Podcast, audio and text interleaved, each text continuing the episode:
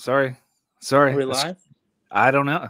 There we go. Now we're live. Now Oh. we're good to go. All right. Had a button problem, but we're good. The Dream 3 podcast, back in your life, episode 22. We're going to talk about some World Cup soccer. But we got a very special guest today. But first, we get to it. Got to thank the sponsors that keep letting us do this show. Thank you. Slab Savers, protectyourslabs.com. If you use code DREAM3, you're going to get 10% off your order. Always use Slab Savers. They're awesome. Graded cards. If you have any graded cards and you ship them, make sure that they're protected. So go to gradedship.com. Graded Yeah, card nobody wants eBay returns. nobody wants eBay returns, especially this time of year when you know UPS is screwing up and the postal service is screwing up. If you use code DREAM15, you're gonna get 15% off your order. Those guys are great. They got great products. And then finally, if you're tired of paying eBay seller fees, eBay prices, go to prospect.cards. That's www.prospect.cards. If you use code DREAM3, you can buy and sell products and get a 0% seller's fee. Zero. You get all your money for the first two months. And then after that two months, it only goes up to 2%. Where on eBay, you're paying 12, 13% on cards. And when you're like Neil and you're doing thousands of dollars in sales, maybe you want to have all that money. So That's right. gotta thank the sponsors. A lot of stuff has happened, but you know, we're gonna bring our guest in here anyway because we can go anywhere with our guest. So talking soccer, um, this man is a member of a professional race team. He has many championship rings, but loves the game of soccer. Played hockey back in the day, so he's right up your alley, Neil. He is my cousin. Welcome, Josh Blackburn, to the show. Josh, Hey guys, nice to join. Nice to be part of it. It's been a while. It's been like what since April? Since since April, you? since April, Since yeah. the the big wedding, yeah. since since That's the big wedding. Yes, correct. So, Josh, let our listeners know kind of your background into cards, either the first anything you can remember, the first time you picked up cards, and kind of getting back into it, or where you're at now. Uh, I think. Well, I guess my reintroduction was you two back in at the wedding and and talking about it. But uh, That's true. um, uh, growing up in the Midwest, I, everyone around here plays baseball, and I, I guess I grew up when uh, what they would call the original junk era, the junk wax era, and like every after every little league game, you got a, a one of those little ten cent packs of baseball cards, and everyone just kept them, and uh, from the looks of it, everyone still keeps them. Uh, but uh, that's what I did. I'm growing up, I, I kept all my stuff. I know grandma, uh, Caleb, our, our grandma, she bought me for one of my birthdays. It ended up being the, the 92 Topps, the full, the full set, like the full box of stuff. And then growing up, like I, like you said, I played hockey growing up and uh, I was sick of baseball and baseball cards, so I started collected as many hockey cards as I could. And then from about probably middle school to two or three months ago, I didn't collect anything. Mm-hmm. So and started looking up cards after you guys talked to me, and, and I was like, because it's like, yeah, I've got I've got some Ken Griffey Jr. rookies and something. Maybe maybe something's worth something, and it's like nothing from that. You, you could have any rookie ever, and nothing's worth the paper it was printed on back then. So, but uh, like just with the last couple weeks, I've been super getting back into it just because I'm getting into. I've gotten into soccer pretty big the last couple years, and and that seems to be a, a market that, uh, at least in America, is still growing and not Mhm. like overtapped and oversaturated yet. So, I'm, I've been having fun with it so far. So I'm kind of happy to. I know you guys do a lot more of this stuff and a lot, and I'm just trying to see if uh like this little uh the strategy that I've got it, it may work out or or if I'm even doing it in a smart way or not. So Mhm. Well, th- that's the good thing is like you haven't been in the hobby long enough, and you're starting to to learn the ropes right away. And you know, we've had plenty of conversations of you know sending me pictures of cards you have and this and that, and kind of like you know looking it up and seeing that you know they're worth a dollar, dollar two here, there, and there, and then you know trying to when you we came over and we kind of had a conversation to really like focus this path on it's not just about buying and selling cards it's about doing research it's about like you know we even said like it, it's it's gambling on a player or somebody who you have high hopes for and, and believe in long term if that's what you're trying to do to make that money to make the the, the big big bucks. So with you being very big and into soccer, like you said, it's a very untapped market right now. The, population counts and in any cards are so small in soccer and hockey right now. It's uh it's a great market to get into if you know who you're looking for. If you haven't, let's say, got already on the Mbappe train or the Haaland train or something like that. So I think your expertise in this in this field of watching a ton of Premier League and a ton of soccer, you're able to find the little, um, the little, you know, under the radar players that could do something big in in the World Cup. And playing FIFA, because I know it sounds dumb, but a lot of Americans like cards are what popularity, right? Mm-hmm. It's it's demand and stuff, and like a lot of cheat sheets for FIFA you know when you're you're trying to find new young players or whatever uh you've got a list of names that oh his potential is is 94 95 or something. And it's a guy that's on red bull salzburg that you would never think like they're not in premier league they're not in Aust- austria or anything they're really good but, developmental like club yeah though. yeah. And just coincidentally they're about to be in in the round 16 for the champions league. And they've got a, a great up and coming american player uh, Brenden Aaronson on their team. If if they score, if any of those guys score a goal, their popularity is going to go through the roof, and uh, especially like uh, uh, just American traders or whatever. I said it's all just like popular names. Like, oh, I I saw him on FIFA. This this guy might be really good, you know. And and his cards, other people want cards of his. Yeah, let me let's take a shot on on uh um God, who is it? Kai Havertz. I know he's for Chelsea right now, and he's not doing too great, but hey, he's on my FIFA team, so and he's going to be a star for him. Germany's team, right? Sorry, what was that? I said, and he'll probably end up being a star for Germany's team come World Cup time too.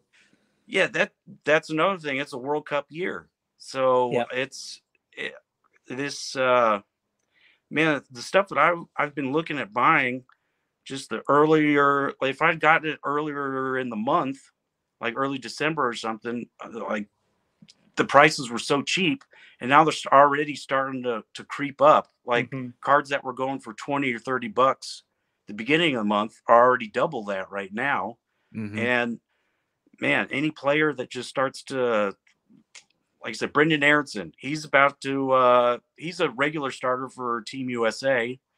Every World Cup qualifying round, if he scores a goal, his popularity is going to go through the roof. He's in the going to be in the next couple rounds of the Champions League with uh, Red Bull Salzburg. I mean, it's it, and Brenden Aaronson for just regular American people, they're not going to know that name. But come if you get his cards now, come World Cup time, he's going to be already super desirable. Well, well, I got three rookie cards for you know 150 bucks altogether. Now i can sell all these cards for 500 bucks later. You know yeah. in a grand world that would be perfect but that's uh, that's kind of the thing i'm i'm hoping for so. Do you do you know how many um what's it look like from the qualification table for like team usa mexico and the concacaf groups? I'm, how many games do they have left for qualification uh, for qualifying, we've got they're basically halfway through. So I think okay. altogether there there's going to be two more rounds of it to where like they have a January camp, then they'll have a February camp. So this January right. camp, they're going to have three games, and it's going to be three big games because they're playing uh, uh, Canada, El Salvador, and Honduras. I think is the other one, but the Canada one's big big match, and uh, like altogether, it's going to be like out of CONCACAF, it's the same big three that are going to qualify. It's looking like it's Canada, USA, and Mexico. Yeah, but the Canadian team's got like three or four real good prospects, two of which are probably the best players in CONCACAF, and one of which who is, I mean, there's like Alphonso Davies, he plays for Bayern Munich. He's the best player in CONCACAF. If if he was on Team USA, he would be by far the best player. And then they've got uh, Jonathan David, who plays uh, for Lille, which is the same team that uh, Timothy Weah is on for. Uh, he's a USA player, but he's, I mean, he's a, a good scorer. And uh, let's see, their third best player is this uh, kid named Tajon Buchanan, and he just got sold from. Uh, he was on the New England Revolution, and just got sold to Club Bruges, which is like the biggest uh, biggest club in Belgium, and they're a great stepping stone to kind of like Salzburg is. So if he does good there, he's going to go to like a Bundesliga team or something, and yeah, and right now Canada's ahead of the the group, and they've beaten Mexico already, and they've tied USA. I mean, it's yeah, maybe that's it- something to look out for. Is like even like when you talk to Champions League, like you score a goal in Champions League, and you know it's, it may boost your popularity. Like how much of that for like Team USA players, like scoring a goal against Mexico in in the Concacaf qualifying, or scoring a goal against Team Canada in the 90th minute, how much that's going to help boost popularity. Definitely going into the World Cup, and if these teams also play on any of the Champions League's teams, you know, how much does that that that play a part as well? I mean, it can only be good. Uh, Pulisic, he's he's actually been rumored that Chelsea uh, may get rid of him, uh, just because they've got so many so much talent up front, uh, the winger Yeah. and, and striker position. But he just scored like an amazing goal against Liverpool, is right. And now all of a sudden it, he's right back up to no, we can't get rid of this guy. This is a world class talent. And then. Uh, uh, the last game that we played against Mexico, uh, he scored our first goal against it. So I mean, it's just like you get these times to where like uh, Pulisic hadn't scored for us for a while, and he was injured, and you kind of go, "Ah, maybe maybe he's past his prime, maybe he's just had too much injuries, and then he scores a goal. Oh, yeah, he's the number one, Captain America. There he is. Yes, give me all the cards. Give me all the cards of him. Give me all his rookie stuff. We need it. He's best. He's greatest. And so it's it's crazy how just one goal can just flip everything. Mhm, Yeah. mhm. I mean, we saw that, you know, we saw that in the tournaments a couple months ago. Like everybody was so high on Mbappe, everybody was so high and and Jadon Sancho, and you know, you have one bad game or or screw it up for your team or country, and you know, you're taking that hit. right? You know, at at the high price, and I know from experience, like Mbappe nines of just the base Topps chrome card we're going for six six 650 700 800 and now you know You i might be as rebought that right? yeah but i had a nine Yeah. and like i rebought i rebought the nine this week for 135 dollars like that's how much of a hit it was like the even the the sancho the sancho didn't even move like think about if he would have hit that that uh pk goal yeah it, like what that would have done yeah. so you know No, living in point. yeah, and living and dying on these guys are, you know, per goals is kind of what you're going to be looking for. If you think about it as the stock market, like, you know, the more goals, the more assists, the more big plays, the more eyes you get, the higher your card and your popularity is going to rise. So I know, Josh, like you actually went out to a couple card stores. You went to the dugout um, in Indianapolis and you went up to uh, Indy Ball Card Exchange. Like, what were you looking for and what did you end up picking up? Um, at first, I didn't really have a strategy. Uh, I think I was talking with you, Caleb, where I was just buying old uh old junk wax crap and uh then I was kind of like, hey, I I can't assume Indiana is a big soccer market, like soccer card wise. So maybe let's see what the just the the old junk card place down the road here uh, had a uh, an MLS Chrome. Uh, it was a Topps Chrome box for it, and it got to me thinking, hey, you know, there's got to be if Daryl Dike is in in here. I mean, that's. I mean, just like that. Then I that kind of clicked in my head. Maybe maybe go for the younger. Like I'm past the Mbappe, Haaland, that wave. I'm right past that wave. And also, I can't afford to be buying thousand dollar cards and still coming home to my wife and kid and look, you know, until I like it's a sure thing. But I can buy or get a Ricardo Pepi or a Daryl Dike rookie uh, on the cheap now. Those two guys just got sold to big clubs out in Europe and where they're going to start for their big Mhm. clubs in Europe.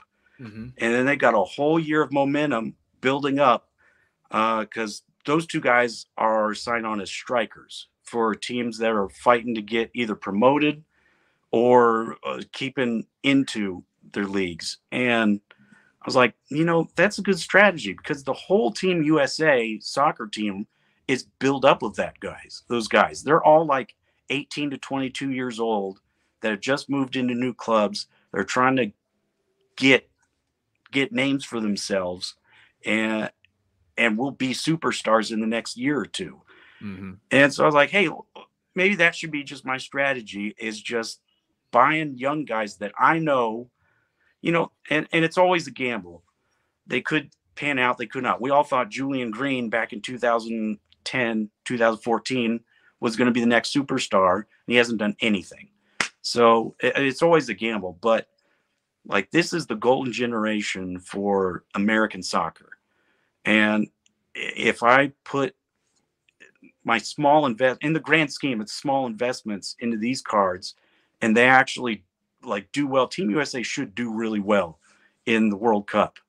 Like my strategy is thinking that that like having a whole full year of momentum of these guys getting into bigger clubs and doing well there, and then leading that as a jumping place for the World Cup. Like only good things can come of that is Mhm. my theory for that. Mhm. So, I but yeah, it's crazy. Like uh, you were talking about the Jadon Sancho stuff, how he's super popular. He barely plays for Manchester United, and and that's Didn't he just barely this play year. for the English team too yeah, this past year Yeah. And I think he only started the game right after he said he was getting, like right after he got sold to Manchester United. hmm He played that game, and then after that, he didn't touch the field. yeah, yeah. well, you, and you it's also, a thing that those teams are so stacked. I Oh, mean, they are the, the- the 20 just- the 23rd man on the roster for uh, uh, France that won the Euros. Uh, they're did they win the Euros? I I totally just no, it's Italy. yeah, um, that's right. Yeah, Italy, and they may not even qualify. They got to play Portugal. I If they yeah, lose to Portugal, yeah, they're not in the World Cup. It's crazy. that's the crazy part. It, it's either Italy or Portugal's not going to make the World Cup. yeah, yeah. That's Like, So, can you like- imagine Ronaldo not playing in the World Cup? oh, that'd be terrible. Think I about mean, he is everybody like who has 39 million years old, so he he's had still enough plays at an ultra Yeah, high level. But think about everybody who's got like 14 Prizm World Cup Ronaldo cards who are banking on them making it. Well, here's the thing. Yeah, you're banking on them, but what happens if they do make it? Like, what happens if if Ronaldo comes out and scores three goals, gets a hattie against Italy, and they make the World Cup? Yeah. Oh, yeah. it- then it's through the roof. It's through the it's through the roof. It's Yeah. absolutely through the roof. Now going kind of back to Josh's point. So um by all means, like you're you're playing the baseball route. You're you're looking at the new up and comer guys and kind of banking on them long term. Um by long term, when we think of cards long term, we think in six months, year, two years. Like my investment, like we we talked about, if I can make three percent on my investment over time, That's a win. So even if and you can't afford the rookie Haaland cards that are $10,000, $5,000, but you did pick up one, I think at a fairly good price where even mm. if, and I think it's a 2021 card, Topps, and it's a pink pulsar. So it's not a base card. It's got some shine to it. So you have something that you can make your three to five percent before the World Cup happens, or anytime Haaland does anything, I think you can sell that double of whatever you bought it for. So even buying stuff in that range, whether you can't afford the rookie card, you can't afford the auto or anything like that, finding those, you know, those smaller deals where I'm paying 50s to 80s and I can sell it for 100, 150, well then I'm I'm making it up and I can start reinvesting into my collection and start building it up, building it up, building it up. Agreed. Like you don't have to you don't have to do three figure, four figure, five figure cards. Everybody's at their the good thing about the hobby is like you can enjoy what you do and collect, but everybody can do that at their own level. Like mm-hmm. someone may only appreciate having six figure cards where someone may only appreciate having, you know, Antonio Brown cards in their collection or something like that. so it's I think for everybody there's there's a there's a point that they can get in, but there's a point that they can also work within if they mm-hmm. want to try invest and make money and gamble a little bit in the players, but they can also collect the people that they like and they want to collect over time and hand down to their kids or whatever or just have fun and like use it as either the stock market or a way to keep up with you know who's hot and who's not you know i told you like i haven't bought very many hobby boxes this year because of how expensive everything is but the best hobby box and the most fun i've had opening stuff this year is that 2021 uh OPC platinum hockey box like that yeah. was a fun rip like they're they're yeah. 120 bucks for a hobby box like i would rip those all day long yeah i don't it's just it, like, uh, yeah. When you you were telling me the prices for that, I was like, "Are you kidding me?" Like, what? Yeah, that's see, that's that's still beyond my comprehension because I'm still thinking like junk wax era, like 10, 15 bucks for the full bot, like 325 for Formula One cards. What are you talking about? Like, 325. There's only like 20. There's only 20 guys in there. Who who else are you getting? Like, yeah. is there really this big uh, Nicholas Latifi craze or something? What's going on? Dude, it's the Formula One is like I'm glad it's a downtime just to see what that market does, but Formula One is crazy. And crazy kind of what high too. What's it going to do next year? You know, it's going to peak the first time Topps or you know Fanatics produces it, whoever produces it next year, which I'm sure is Topps. Um, I don't the, think Fanatics can officially make cards till 2023 though. Okay, so then then well, we'll no, get they, it. They own Topps. They own tops. Topps owns the rights, so I guess yes, they can make cards next year. But so I don't I'm, think Fanatics is ready to make cards. Think about here's the craze. It's not going to be Lewis Hamilton next year. It's going to be the first picture of George Russell in a Mercedes uniform. That's going to be the hot card that everybody wants, guaranteed. And I tell because, you what, George Russell's probably going to win a race before Lewis Hamilton does. Really? he almost won in, in, he should have won in Hamilton's car when he replaced him. Yeah. They say he got a a, a puncture, but uh, team orders. Yeah. Yeah, that was to that was to save some embarrassment. That was some politics going on there. But because I, I think so you have the Topps F1 craze. You can't get Which is crazy to me. Like I, I still I, I still don't believe it. It's like you told me that there were like Lewis Hamilton cards were going for 10 grand or more. And I was oh. like, Lewis Hamilton cards? What are you talking about? Like, he had what? no idea. So Josh had no idea. I had no idea. F1 produced cards. So Josh, let me ask this: in your in your on your race team, how much do your guys pay attention to F1? Uh, they do. I, everyone does. Yeah. Really? Mm-hmm. How how much? And you travel all over the world, right? For the most part. Yeah. Yeah. So you were you how, were in Italy not too I, long I've been to Italy once, and but all over the United States I travel. Yeah. So how much how much of these how much do you see where people like like these these other either drivers or these other crew members like appreciate F1 in a way that maybe just us normal Americans don't understand. Like we like it because it's a new hobby and it's a new craze, but like what's the appreciation level of foreign people on F1? I would say sorry, I was saying saying night to my little ones going to bed now. Uh which Neil you you know about that. Um Yeah, I and just put Caleb's mine to about to know about that. Or at eight. I got a month. but uh, I think now Caleb with with drag racing it may be a little different just because it's such a different form of of racing. Mhm. But Formula One with uh, I've worked in IndyCar and I work in IMSA series now. It's kind of something that everyone pays attention to, but like not like in a not like in an awe type of whoa the, the F1 guys. That's I hope we're there someday. It's more of like a, a you know that's the peak of of Euro racing. So that's what just everyone does on the Sunday is is watch watch the the F1 race. Yeah. Or at least pay attention to what the results are. Um but uh well, and that, that just goes across every all of racing because you just you just you're in the sport, you love it, so you're going to pay attention to the pinnacle of it. Um, but uh, give you a good example, Caleb. You know my sister Mary. She lives in Dallas, Texas. Uh, Formula One's raced in Austin the last ten years.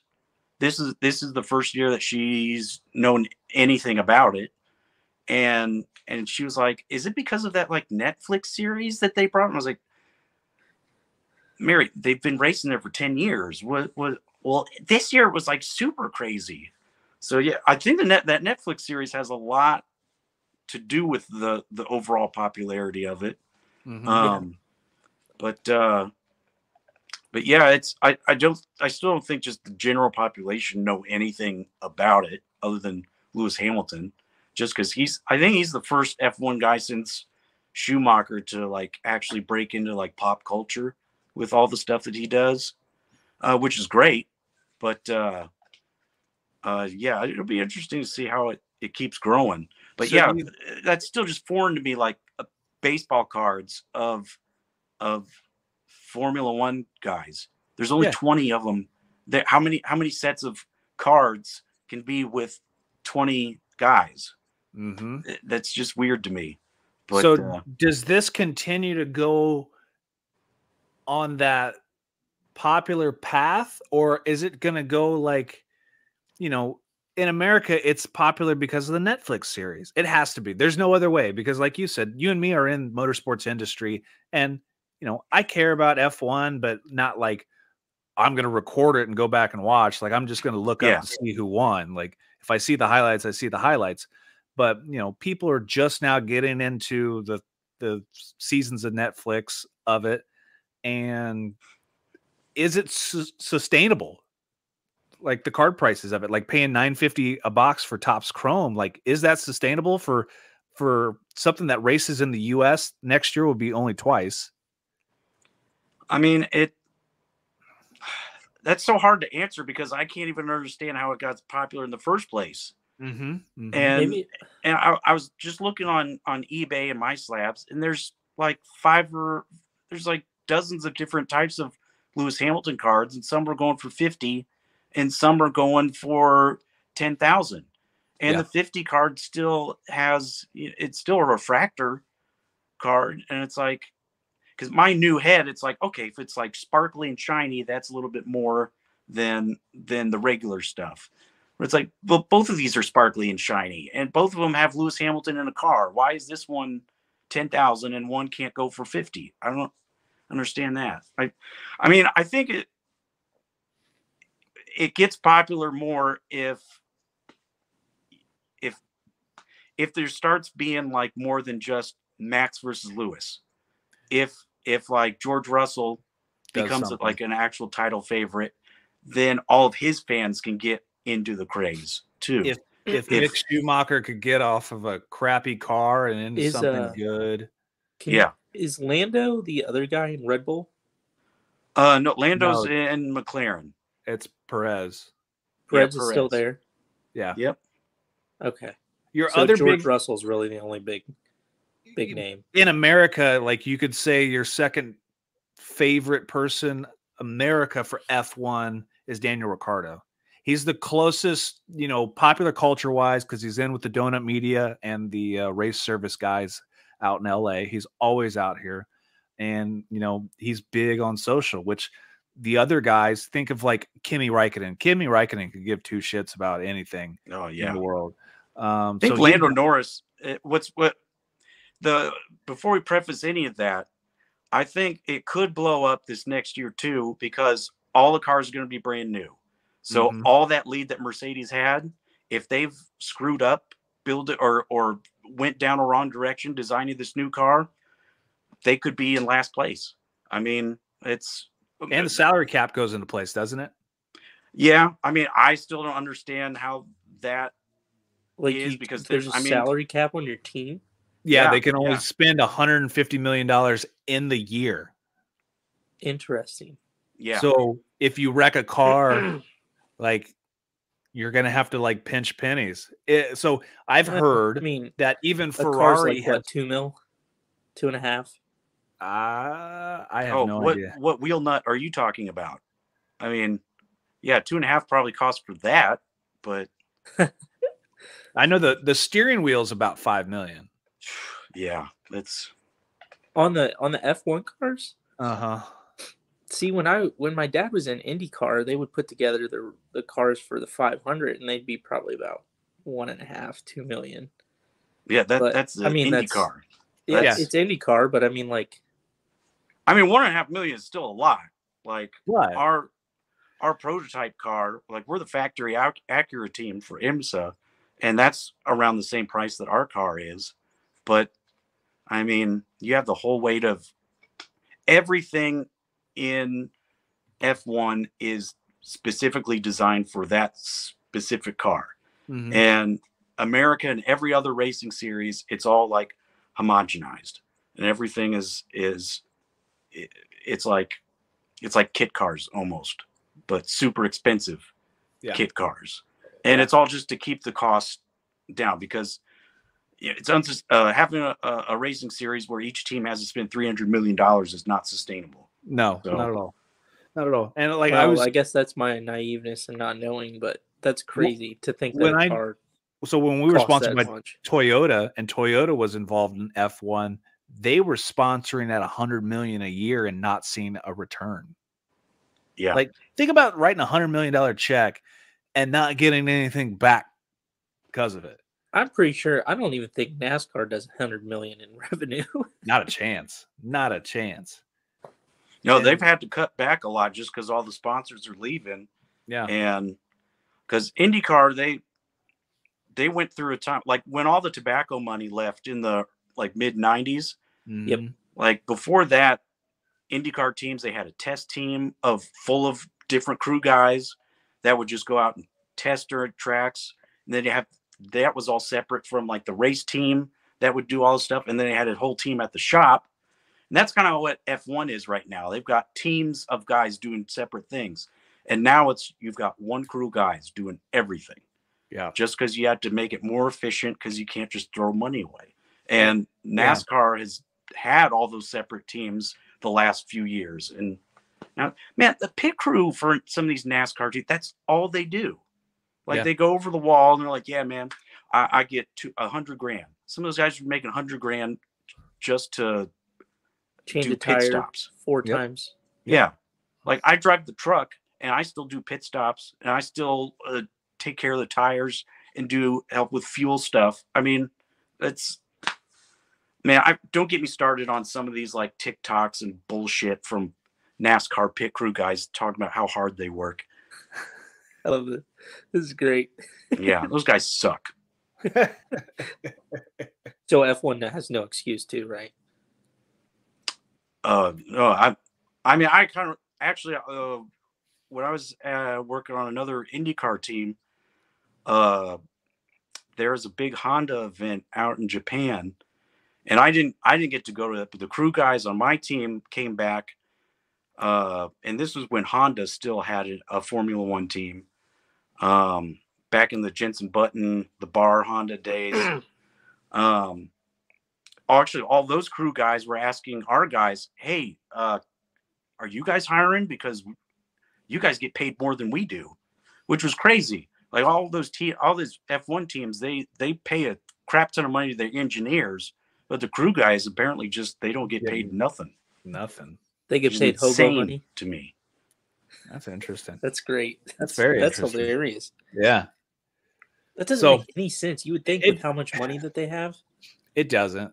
It doesn't. But you look at like if you've never been to an F1 race, like the monstrosities that is, you know, the pit alley, the hospitality units, like, you know, they're there a week pageantry.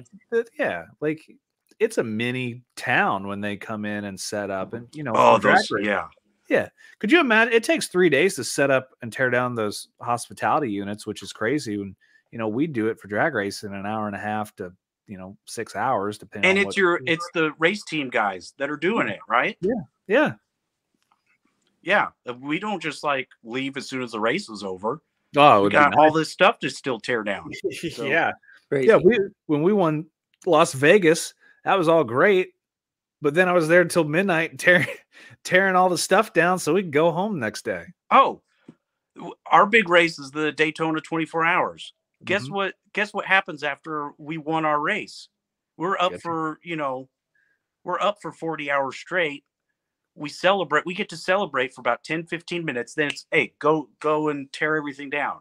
yep I mean, yeah, we don't get, there wasn't like any free time to, to sit back and celebrate. nuts. so let's move. Yeah, we got soccer to talk about.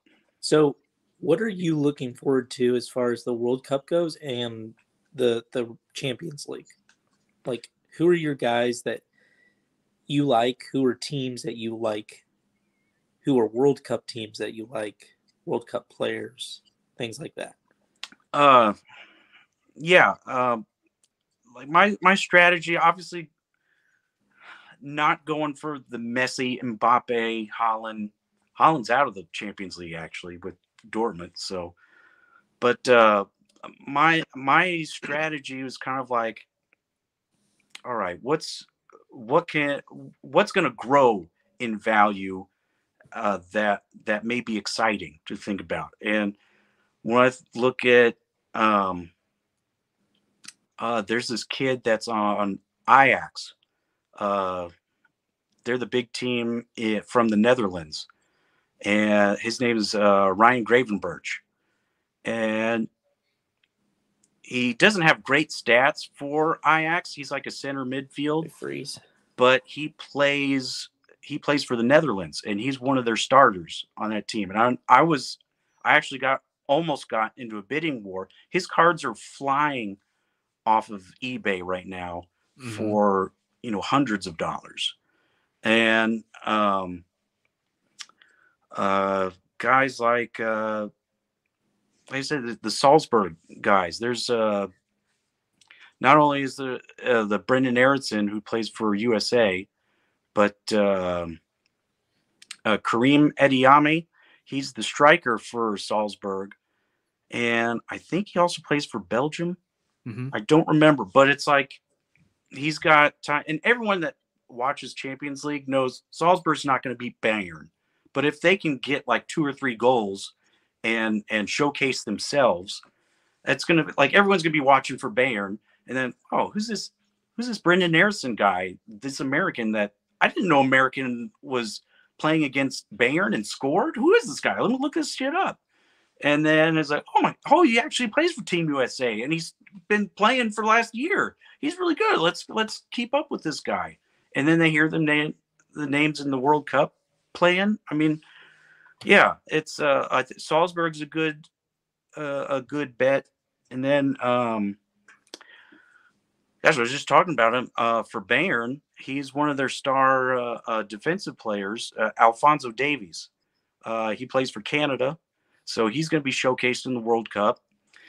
And I, I, actually, I was telling uh, Caleb too, jumping off the the Alphonso Davies train a little bit, is um, every year there's like one or two teams that oh my god, how did they make the, the semifinals? I think uh 2018 it was Croatia and um Luka Modric, who was pretty popular at the time. He was a good player, but that just skyrocketed him. Uh, I I forget what team he plays for now, but he became a superstar. It is like Croatia. And you guys think of Croatia as a soccer powerhouse? No, That was You when they had point to Croatia on a map right now. I mean, I couldn't, I but can't. uh, actually, it's by Italy because we drove through it. But uh, um, but USA and Canada are prime to be teams like that because they've got like four or five. Canada's got four or five like superstars that are going to be able to showcase themselves. And Do you people think they're like, better "Oh, than wow." USA players? Hmm? Do you think they're better than USA's players? Not. You How do I can't. You can, if you can be Canada- honest, if, our, if Team USA sucks, Team USA sucks. see that's the problem is canada one through four is better than usa but usa you know uh four through 25 the rest of the people on their team are far far and above better than canada's. So they should they should easily Gotcha. win. We've got a really bad coach. So that's the only thing i'm afraid of when it comes like to world cup time. And it's Caleb, let me put it in football terms for you. Imagine having Peyton Manning, Marvin Harrison. I'm a little older. I don't know any of the new Colts guys. Mhm. Peyton Manning, Marvin Harrison, but your head coach loves the triple option. And that's Okay. all he wants to do.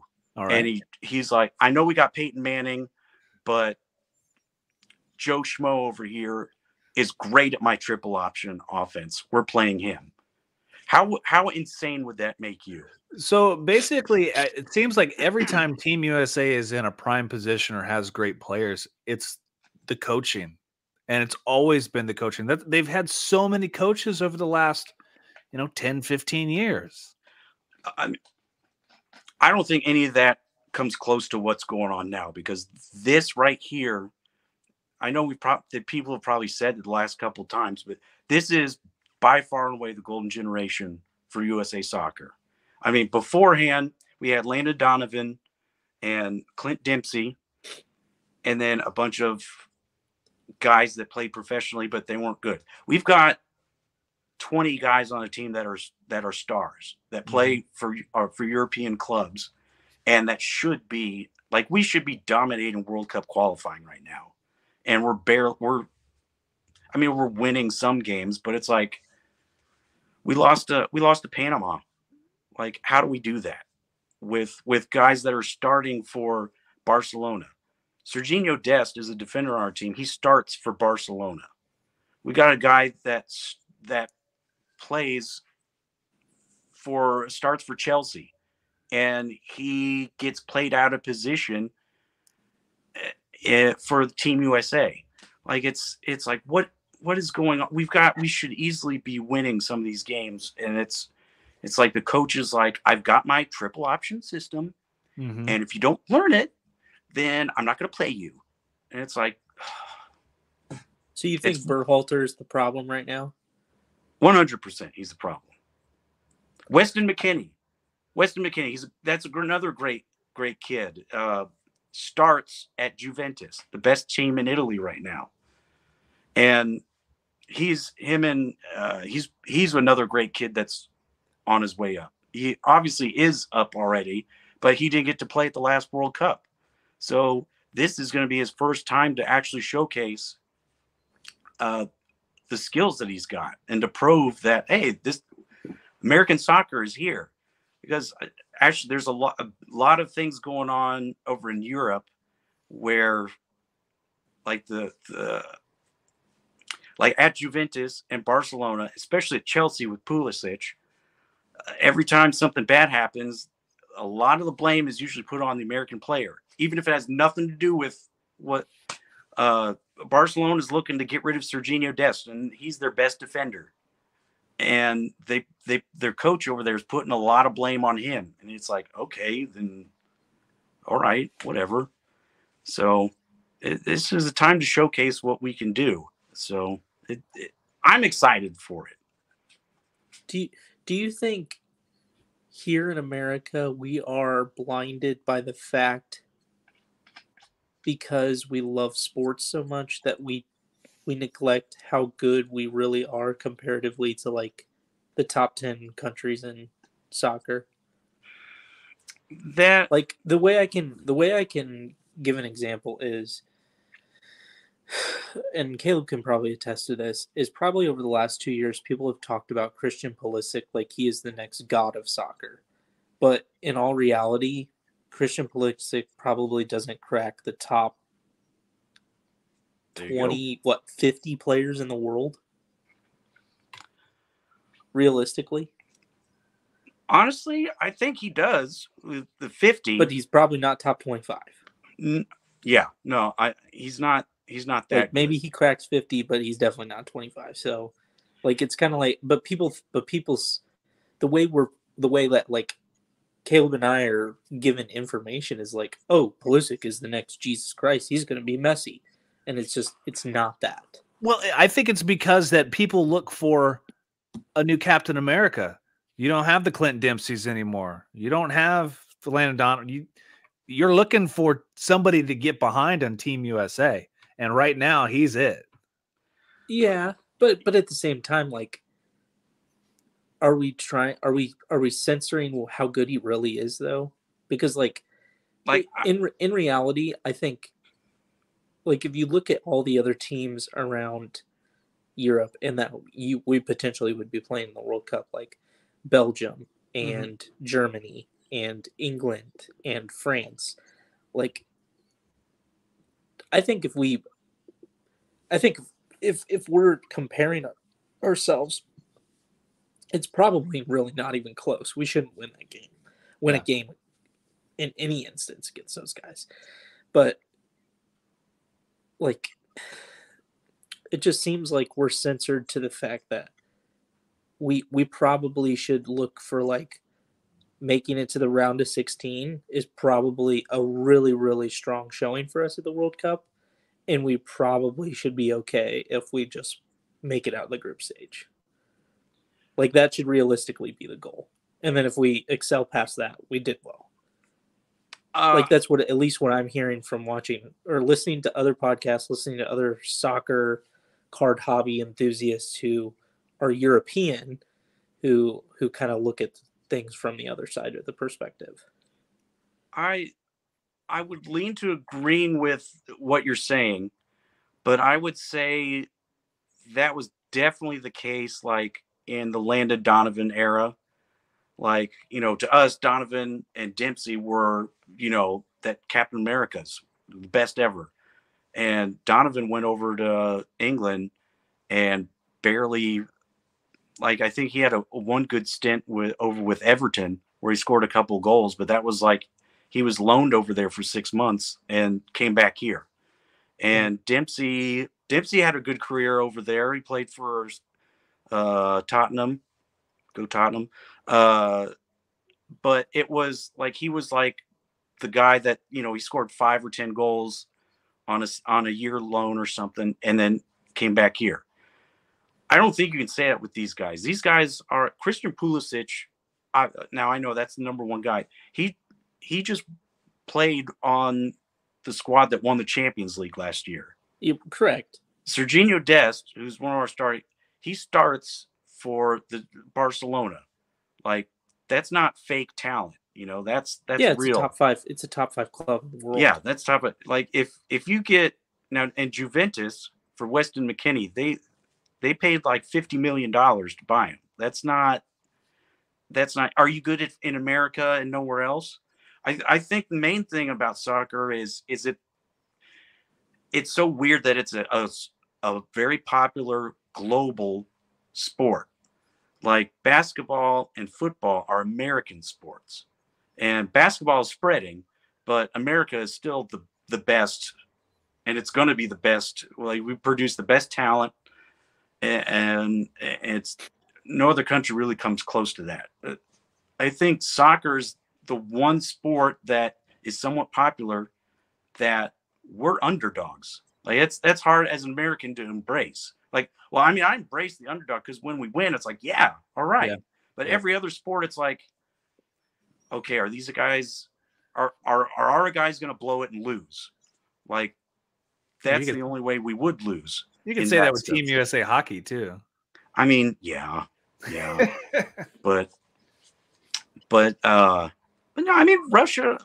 I mean the the Nordic countries, they always have good hockey. Finland's always up there, man. Sweden, Team Solani, what are you talking about? Russia. Sweet. They're yeah, always Russia. But uh, uh, what's and and I think other I've I've heard other like European podcasts stuff too. They kind of downplay American talent, but this is the squad we've got is far and above better than what we've ever ever had. So what we are right now is what I see a team like Belgium was in 2014. Uh, they had play, players like Divock Origi, um, who's now play for Liverpool, but a bunch of like young superstars. Wasn't that they ended up beating us. They're the first team that- They were the team that shot 30 shots against uh, our who was it Tim Howard made all those saves in that game, but they ended up making it to the semifinals of of that year. But uh, that's where we that's where we should be this year. That young young team that doesn't know how young and immature they are, but they're just super off the charts talented. So, I mean, that's, but it, yeah, I just think it's more of that global thing to where we're not used to like Nigeria. Nigeria's got a super amazing team with talented and stuff. Like how how is that in the same sport like football that wouldn't be a conversation, you know? Mhm. Mhm. We wouldn't have to pay attention to Belgium football players. What are you talking about? So it's it, it's hard to get your mind around like this being a popular sport globally. So it's just to me it's more fun like that because I like college college football and basketball a lot better than pro just because there's so many teams. Mhm. So I think that's kind of why soccer has has gotten more popular with me recently. So Gotcha. if that made any sense whatsoever. Yeah, I think apart. I I think you're right. It's it's kind of like we're good, we're better than what we used to be, but at the same time, like we kind of have to go out and prove it, Yeah. Yeah, yeah, and we have to show people. Like, yeah, you got people who play over in Europe, but okay, what are you going to do with that now? You know, yes, I yeah. so That that is a good point, and hopefully they all get a chance to showcase that. yeah, I hope I hope so. It'd be nice to root for Team USA and not sit on the couch watching other people play. Yeah, So, Josh, if you're investing in, let's say, under the radar players into let's let's pick World Cup, who are your probably your best under the radar, not top tier players, but guys who you think are going to make a splash? Where if you're investing in, you know, whether it be raw cards or tens that you can get pretty cheaply, that where you can make that three to five percent back who are the players that you're looking into? man, honestly, and and there's another American bias here, but man, Ricardo Pepi. I mean, last year at this time, he was no one had ever heard of him, and he was a bench player for FC Dallas, and now he just got uh, the record transfer fee for any MLS player uh, moving over to Europe, and he's the starting uh, striker for Team USA. What's he going to be like next a year from now after the World Cup? I mean, if he gets to showcase what he can do at the World Cup and he scores goals, I mean, that that to me is like a super meteoric rise, you know. And all he's got to do is perform well, and he has up to this point. Like all he's done is show that he's a world class player. So, and he's barely 18, and you can get.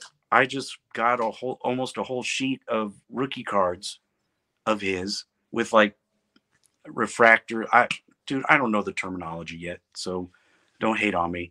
But uh, for like under hundreds of dollars, under a hundred dollars. You can get you can get graded, uh, you know, uh, S S what SCG SGC SGC. SGC whatever. You know, Love it. I'm new. I'm new. Sorry, I love it. but uh, SGC tens for like you know under a hundred dollars still. And last year at this time, you couldn't even get a card of him. So, I he, he's only going to go up. So that's good. Um. Uh, yeah. Then then other people, Brenden Aaronson. I've I've mentioned a bunch this podcast. He he can only go up with what he's doing. He's scored a few goals already for Team USA. Um, Daryl Dike is another guy. He's another striker for Team USA that just moved to England. Uh, playing, he's going to be playing for West Brom, but he's he's uh, he's going to get called into the Team USA, and I mean he's just these are full of just 18 year old kids that are like potential. kicking out all the 28 30 year olds being like no it's my time see ya Yep. You mentioned before Kai Havertz. Like, what's your thought process on him, like with the German national team? well i mean the german national team that's the number one Yep. you know, what's what's hard with some of these national team guys is like Jadon Sancho superstar barely plays for man united you know? So there's there's some guys that uh just like that and and gravenberch who plays for ajax i mentioned too where i've like you know they're going to be playing a lot for their national squads but they may not play very much for their team squads like the european squads. So it's like maybe you buy now at not a super high price or anything hold them hold those for a year for the world cup and if they do uh, have a great couple games for world cup everyone wants their cards all of a sudden. Hey i just have four or five of them right here. You guys can uh, argue about prices over for that.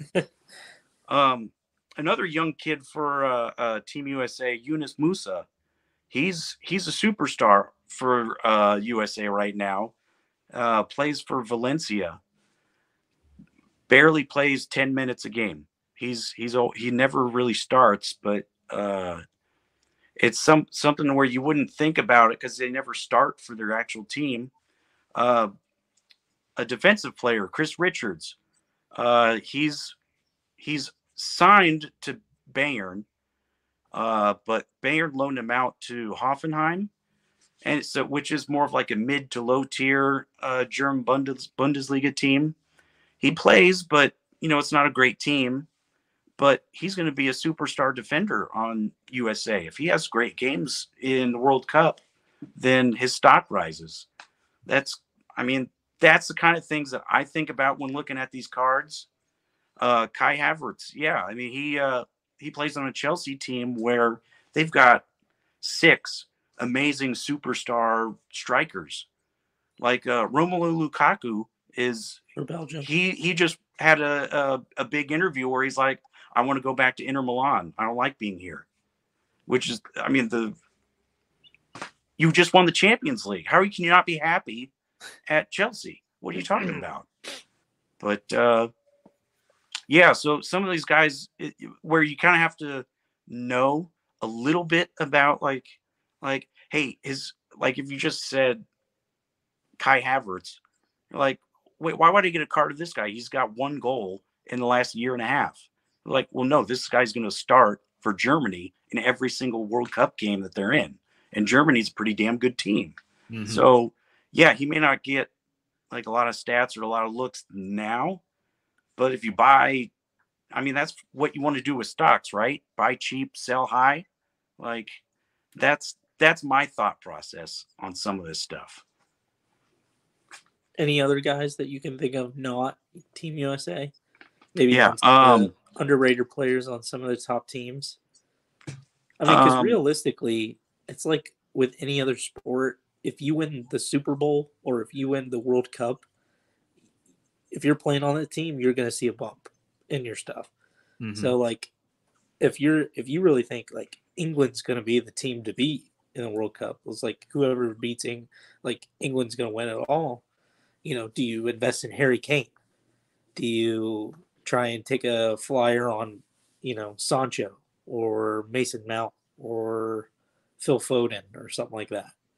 Or even the the kid that uh, missed the penalty shot in uh, the was name? Bukayo. So I can't pronounce names, but Bukayo Saka. Uh, he plays Yeah. for Arsenal, but he's the kid that missed the final uh, penalty shot for in the Euros. But he's still going to be on that team. And you don't Mhm. think he's going to be uh, uh, raring to get some uh, redemption in the World Cup after what happened last year? Uh, Yeah. He's another like 19 year old kid. Um, Kingsley Coman. He's he plays for France. He starts for France. He also starts for Bayern Munich, but he's another young guy. Um, uh, that's another guy buy uh, buy for. Um, uh, in a guy plays for uh, Belgium, and he plays for Club Bruges. Is Charles de Charles de Ketelaere? I I don't know if I'm not pronouncing it right or not, but he's another kid that that is in that 20 years old range, but he's going to be starting for Belgium. Belgium is like one of those, you know, young, full of talent teams that should make it out of their group. And in any of those guys, it's uh that that's my thing is more finding the young guy. Like everyone knows Mbappe, everyone knows Harry Kane, and if you got the money to buy a five thousand dollar card so you can flip it for ten thousand dollars afterward, that's great. That's awesome. But I'm I'm more at the level of hey, maybe buying a fifty dollar card now, and if it does great, then you could sell for or a lot more afterwards. That's kind of my thought process on that. More prospecting, more more Yeah, more bang for your buck. Mhm. yeah. Mhm. Not, Little- little going so longer. mainstream. longer term investment. But Neil, on your side, like if you're thinking, let, let's say we are kind of prospecting, what cards are we looking for? Are we looking for the rookie cards? Are we looking for, you know, so you're thinking always go rookie no matter what? Al- or always go rookie, but I think only because soccer doesn't have like the same like insert cards that basketball and football have.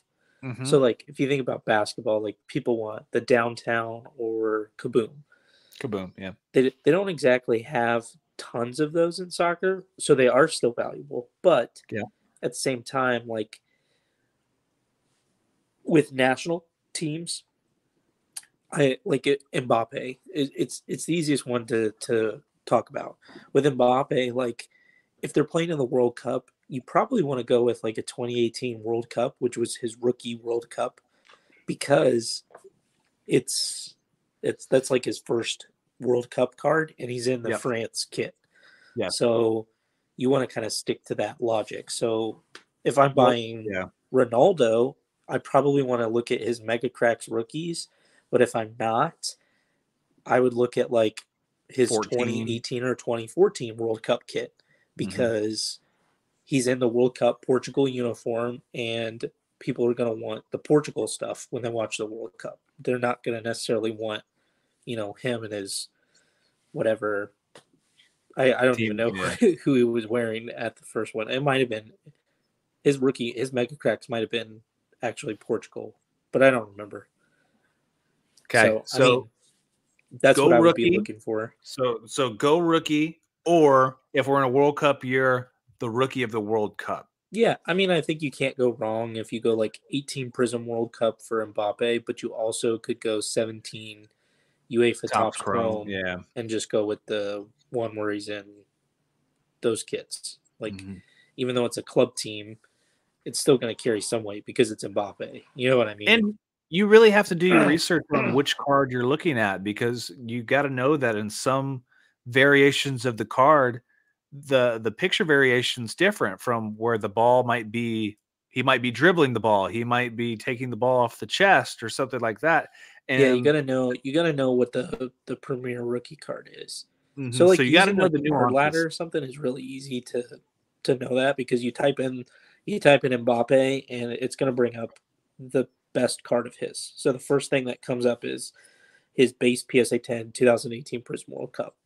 So like clearly that's the biggest card. It's I mean if you really want to look at it, it's got the most population count which it, when we think about basketball and the population of 2018 Prizm basketball and Luka, how many are PSA 10 Lukas there are? Can you look that up? There's like 14,000, 15,000? Yeah, there's 3,000 Mbappe prizms. So, Mhm, like, you're mhm. talking he's one fifth of the population. So, and all eyes are going to be on soccer. And, well, it's in November. That'll be an interesting time. Which, speaking of, I saw an interesting stat last night. Um, PSA was given stats of like cards they were grading, and this Yeah. is kind of good too. Like, I don't know if the stats were by week or by month. That basketball they were grading forty-eight thousand cards. I don't know if it's per week I think or it's per by month. I remember seeing this. So it was 48,000 for basketball. It was 30 something for football. And then you go all the way down, it's 7,000 for soccer and 4,000 for hockey. So Yeah. if I'm smart, I go to the low pop and try to start learning that game because, like you said, the lower the population, the more the card is valued. And and I will say this when when it comes to soccer, we're in a good position if you are investing in soccer that you know that the products that they've made are not super super high print runs like they are in basketball and football. Yes. So you know that there's a seems like. limited population as to Mbappe. So like I can pretty much tell you there's not going to be another 10,000 Prizm 2018 World Cup Mbappe's that come out. There just wasn't Yeah, so- there wasn't that many made. But So- Josh, like when Zion came out, we all thought that the Zion Prizm stuff was going to be so low run print that you know the raw cards were going for five six hundred dollars. Oh, now yeah. you look at the population report, a Prizm PSA ten, just the base card, is over twenty five thousand. I yeah, I was just actually listening to a, a podcast where they're talking about the rookie Zion card and how everyone thought that was going to be super popular, and now PSA are they still like a year and a half behind on Mhm. doing stuff? People are going to get their Zion cards back, and it's not going to be worth what they just paid to get it uh, get yeah. it rated. Yeah, yeah, if you got it, if you got it graded, I'm trying to think. If you got it graded, let's say last like July or August for his first full season, done. you're not. You're probably not getting it back. No, no. You probably just got it back, and if you did, it's worth one tenth of the value of what it was then. And, and tell me if if I see I'm still new at, at this game, but uh, in soccer there seems to be like uh like they'll they'll make different versions of the same card and yeah, different and, like short prints. like short prints of stuff but it'll be like it'll be like the green prism Oh, Mhm. uh, and then parallels. yellow and gold yeah. Yeah, parallels. So, yeah like, parallels of that stuff yeah so like it'll be this one's this one's uh I don't know if it's rainbow or if it's orange, but it's numbered out of 165. Yeah, and there'll be lots of those, and that almost makes each of those. Everyone seems what I've noticed is that just drives that price up too. If you've got like a a card that says like fifty out of one fifty, but there's like ten different versions of that. So i- i- is that the same with with like basketball and It's football worse. cards? It's worse, way worse. Oh, it is. Like you, you think it's bad with soccer? There's like 20 different parallels and 20 different variations just for Prizm basketball. Yeah. and they're selling for ten thousand each. Like Yeah. it's it's stupid. Mm-hmm. I mean, and it's people are stupid, but I mean, it's good if you're in the selling game. So that's If you're, it's good if you got in early. Yeah, yeah. But see, now that's- it's almost like it's ridiculous. that that was kind of my thought process too of of going soccer and the younger guys is because most of these guys I'm talking about their rookie cards are 2018, 2019, and 2020. Like Mm-hmm. I can easily I haven't seen a card on eBay that's before uh 2018. I haven't seen like one yet. There's really so- not a bunch. So it's it's easy to find these these guys as the little RC on the card. Uh, it's pretty easy to find that, but people are still paying a lot for it. So Yeah. it's it's it's good. I like the treasure hunt part of the card stuff. So that's that's kind of fun. I like switching it up. So, like, one thing that I've done is because, you know, we talk about population count all the time is, you know, sometimes you can find a card that, you know, it's pop one. There's only one that's graded. And, and if I can't go rookie, I think of, you know, going goat status, you know, one of the greatest players of all time, you know, somebody who like, who you like or, or respect. Like, I was able to come across this Randy Moss card that's PSA Oh. 10 and it's a pop one. There's only one of them that's graded and it's this one. So You're just the only one that it- wants that card. So I- yeah, well, straight cash, homie. Did you see what I just posted today on the pickup? Uh, no, I did not. So you know Mikey's cards. Yes, He uh he posted he had a flawless game used patch auto of Randy Moss from his I did New see that. Days. I saw that. So I bought it. There was another one on eBay. Uh, it was at the 101, yeah, and the guy wanted like six thousand. seven seven grand for it. Yeah. Yeah. something stupid, or it's Well, like Neil- seventy five hundred. I don't know. It was really And then- Then Neil tried to, as I'm in, uh, as I'm in the doctor's office, as Stacy's getting her ultrasound, Neil texted me, "Hey man, you want to buy this uh, Tom Brady rookie card for three grand?" And I'm looking at Stacy and I'm looking at the baby on the monitor. I'm like, "Oh, maybe." yeah, Durkee. May- Ryan maybe. Durkee, he bought that from me pretty quickly, so I shipped that Yeah. out today. Hey, I got another one. You want it? Thirteen thousand five hundred. No, that's your that's your rookie auto, isn't it? No, no, no. It's the Fleer showcase. Oh, we oh, sold yeah, the, yeah, yeah, that one. We sold the rookie auto, which I'm really actually kind of butthurt about. Are you? Don't even give me the Aaron Rodgers. Caleb, get off. Aaron Rodgers for MVP. Don't even give me that. Caleb saying, He looks like a, Rod- he looks like a sh- he's he looks like a straight trash homie. really? Wow. Well, Aaron Rodgers, total hobo. so Caleb, how much money could we make in racing by just snipping up all the driver suits and putting that on cards? For if if they can do it for F one, we can like- do it. No, yeah.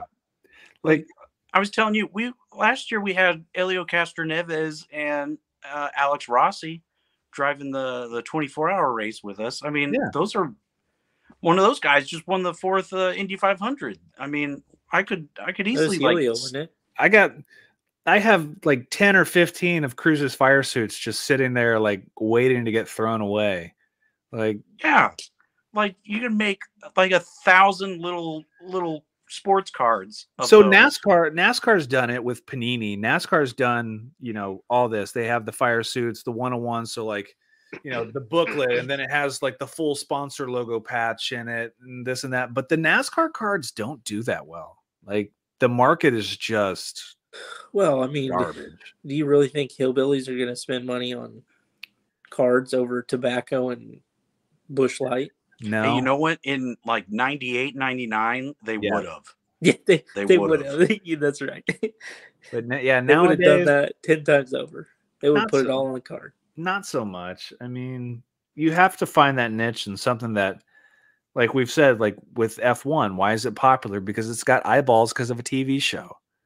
Like there was nothing exciting about NASCAR except now they're, you know, there's no practice. Qualifying is the same day as the race. Like there's no and they don't want to fight each other after the end of it. So Yeah. it's- so like there there's nothing to, you know, get excited about. Agreed. So, um, last thing, um, kind of off topic, but I want to go college football playoff system. Yes. Is does it need to be expanded, or are we sick of already seeing SEC teams in there every year? Who are the best two teams in the country at the beginning of the year? Bama and Georgia. Who are the best two teams in the country at the end of the year? Bama and Georgia. Did we need to see a playoff where they just housed everybody? You know what? Before the playoffs, yes, we did need to see that.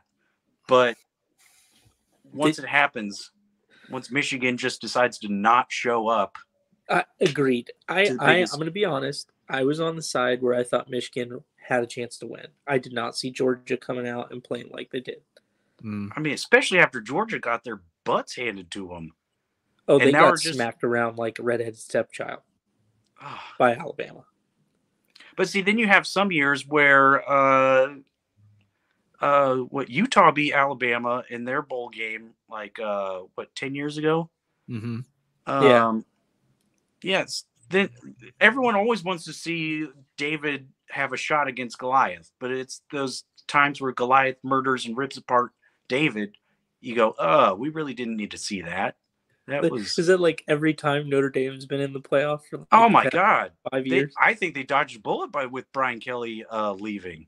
That guy was sucks. That guy was awful for coaching for the the playoffs, man.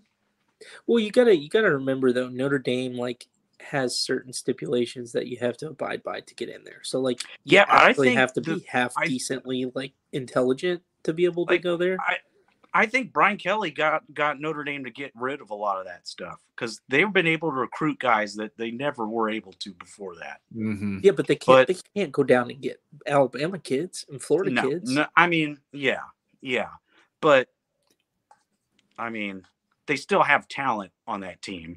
Yeah. But Just it's just Alabama and Georgia just they're better than everybody. So, what do you think, Josh, about this whole transfer portal thing? About it's basically free agency of college football, where hey, I don't want to, I don't want to be here anymore because my coach left, or I'm not getting the playing time, and instead of get paid enough. and having and not having to drop down to the FCS level or Division two or Division three for a year to, before you come back up to have automatic playing time. Where you know Caleb Williams was it today that announced that he's going to leave Oklahoma after taking over for Spencer Rattler. Now you know he can go wherever. He's either going to go to North Carolina for uh, uh, where his girlfriend goes, or he might follow you know to USC. But you know He's going to North Carolina. there's just so many very like everybody's moving. Like there's the transfer portal, and that doesn't even guarantee that you get put onto another team. you know, I in my younger days I would have said, "Oh, that's uh, that's bullshit. I don't like that." But honestly, if a coach can do it while getting paid hundreds of millions of dollars, well, maybe not hundred, but tens of millions of dollars, I mean, these oh, we got to take this veil off our uh, out of in front of our eyes. Like all this bad stuff that we think isn't happening in college sports, it is already. Kids are already getting paid, so and kids are getting paid, and one tenth of these kids are actually going to make it to the NFL. So Mhm. thi- this is these kids' professional career uh, in college, basically. So uh, who does it hurt to be able to transfer to a different school? Oh, I I selected here. Uh, I'm not getting playing time. Let me go to a school that gives like to me. I don't see the harm in that. yeah, yeah.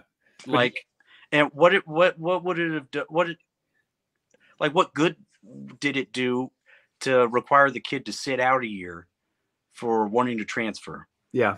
I, I mean, in the grand scheme of things, like this isn't hurting anybody. Mm-hmm. So, I, I, I actually that's the first I've heard that about the transfer po- portal stuff.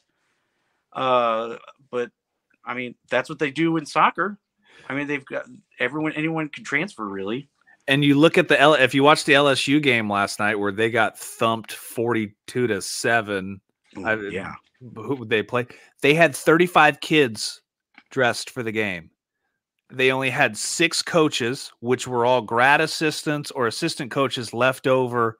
Um, Oh, because everyone left after. everyone uh, left.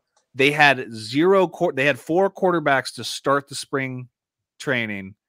They had zero on the roster last night. They had to take a wide receiver who hasn't thrown a pass since 2016 and make him play quarterback. Now, see, didn't that make the game more fun? I mean, come on.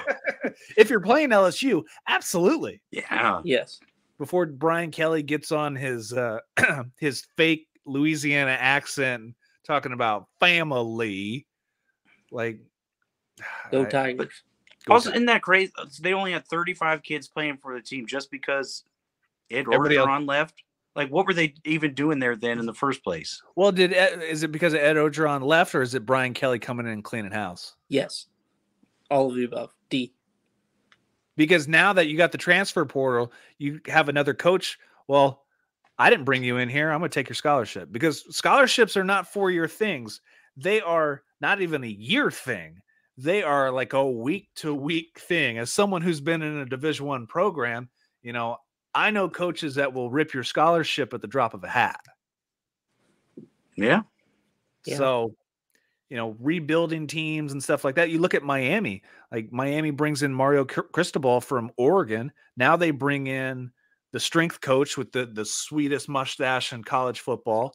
Um, they're spending, Didn't they take their offensive coordinator from Oregon too? And brought him in. hmm and they just got a really high priced uh, wide receiver coach. Like Miami's finally all in after firing the athletic director and mm-hmm. everything. So maybe there'll be actually something to watch in the next four. or Yeah, it'll be years. it'll be weed speed on the East Coast instead of the West Coast. fine with me. We get to watch something fun instead of have to stay up till eleven o'clock at night to watch kickoff of a Pac-12 game. It's true. Ugh. Those are awful. They are Makes Pac-12 terrible. less appetizing now. absolutely no wonder why no kids want to go out there. Never, you're never on TV. Nope, not anymore. So uh, I think everybody's wasted another hour and a half listening to us Babylon, but we appreciate Josh coming on, uh, getting into the hobby. Um, you know, if you have any questions, you know, me and Neil are always here to answer your questions at all times, and you know, anything that Or Yeah. if you've heard of something stupid I did or bought, feel free to like call me up and go, "What what's wrong with you, dude?" But you do need to use your Instagram so you can co- so you can communicate with Ne- me and Neil. So if you do buy something, send it to us so we can look at it. Or if you the have biggest card you bought so far? Uh, I don't want to say the price, uh, but it's Why? Uh, I'll tell you what I bought, I okay. Uh, so that way you can feel less bad about yourself. your wife's not going to watch this. It's okay. no, it's not. Okay, so I paid two two hundred fifty bucks for that Tajon Buchanan kid. This is his rookie card. That was like a. It's the special. It was the uh one of the limited Bowman series, uh, and it was the gold overlay, and it was like pop of like one of two, or something. Out of fifty, Yeah, something like that. And I was uh, like, it, but I felt good because the guy wanted to wanted it to sell it for four hundred, and I got it to two fifty. So I was like, all right, well at least I knocked him well, down at for that. too. it's not like you have a lot of comps to go off of. so- Yeah, yeah. Wheeling and dealing. Hey, gold, gold is gold is that's one of the like the new fads right now in all sports is like everybody wants the gold over any other variation. Yeah, So you pick the right one in that case. because you'll find out that that little little nuances matter. Like gold's hot right now. Some people like uh Team color match. team color match. So if the prism, if the refractor matches the color of the jersey, so like if you got a Larry Fitzgerald and it's a red refractor with the red home Cardinals jersey, that's Yep. popular. Some people collect if it's a number card, if the first number matches the jersey number. So let's say you know what- Oh, if So you So got like it's a OCD people LeBron number there. Yeah, so, 23 like, out of 23. yeah, so if you had a Randy Moss jersey and you had the number 84 card out of 199, you can drive the price higher on that because it's a jersey match color card. So, you know, there's all kinds of stupid little nuances that you'll figure out and I like the the icy sparkle, uh, or ice. cracked, the, cr- uh, Yeah. the sapphire or the cracked ice. Yeah, the correct. I I I Mhm. just like the the name of it. Yeah. Like, oh, it's sparkly, it's shiny, icy. Yeah, that's cool. It's well here that I, I'm glad you bring this up because this is a this is a good point to just like future reference. Like the eye appeal of a card is very very important. Very So Yeah. like nobody wants a See, that's pretty. I like that.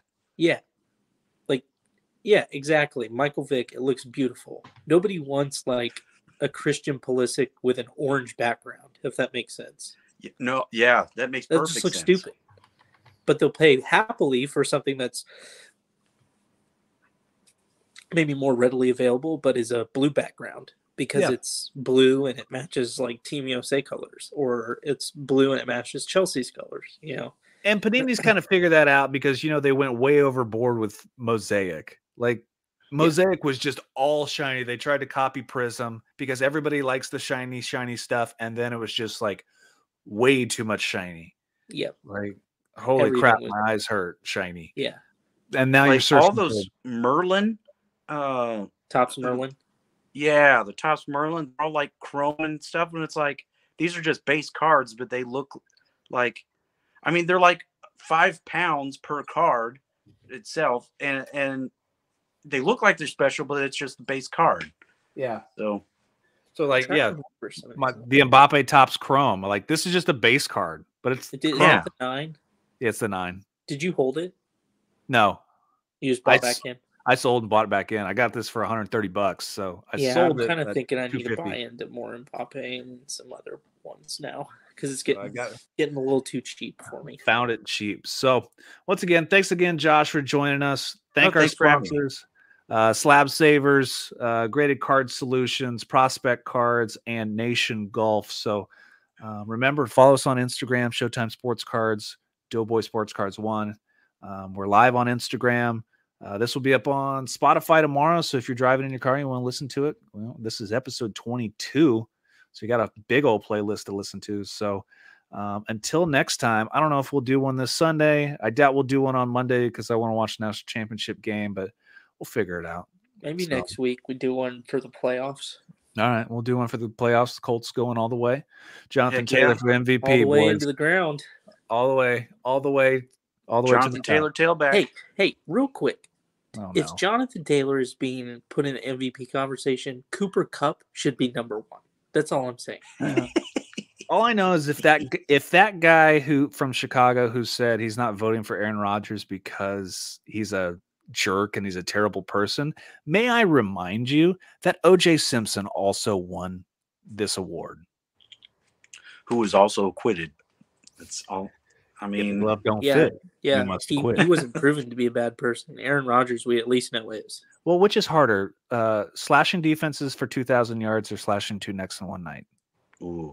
or dating Danica Patrick.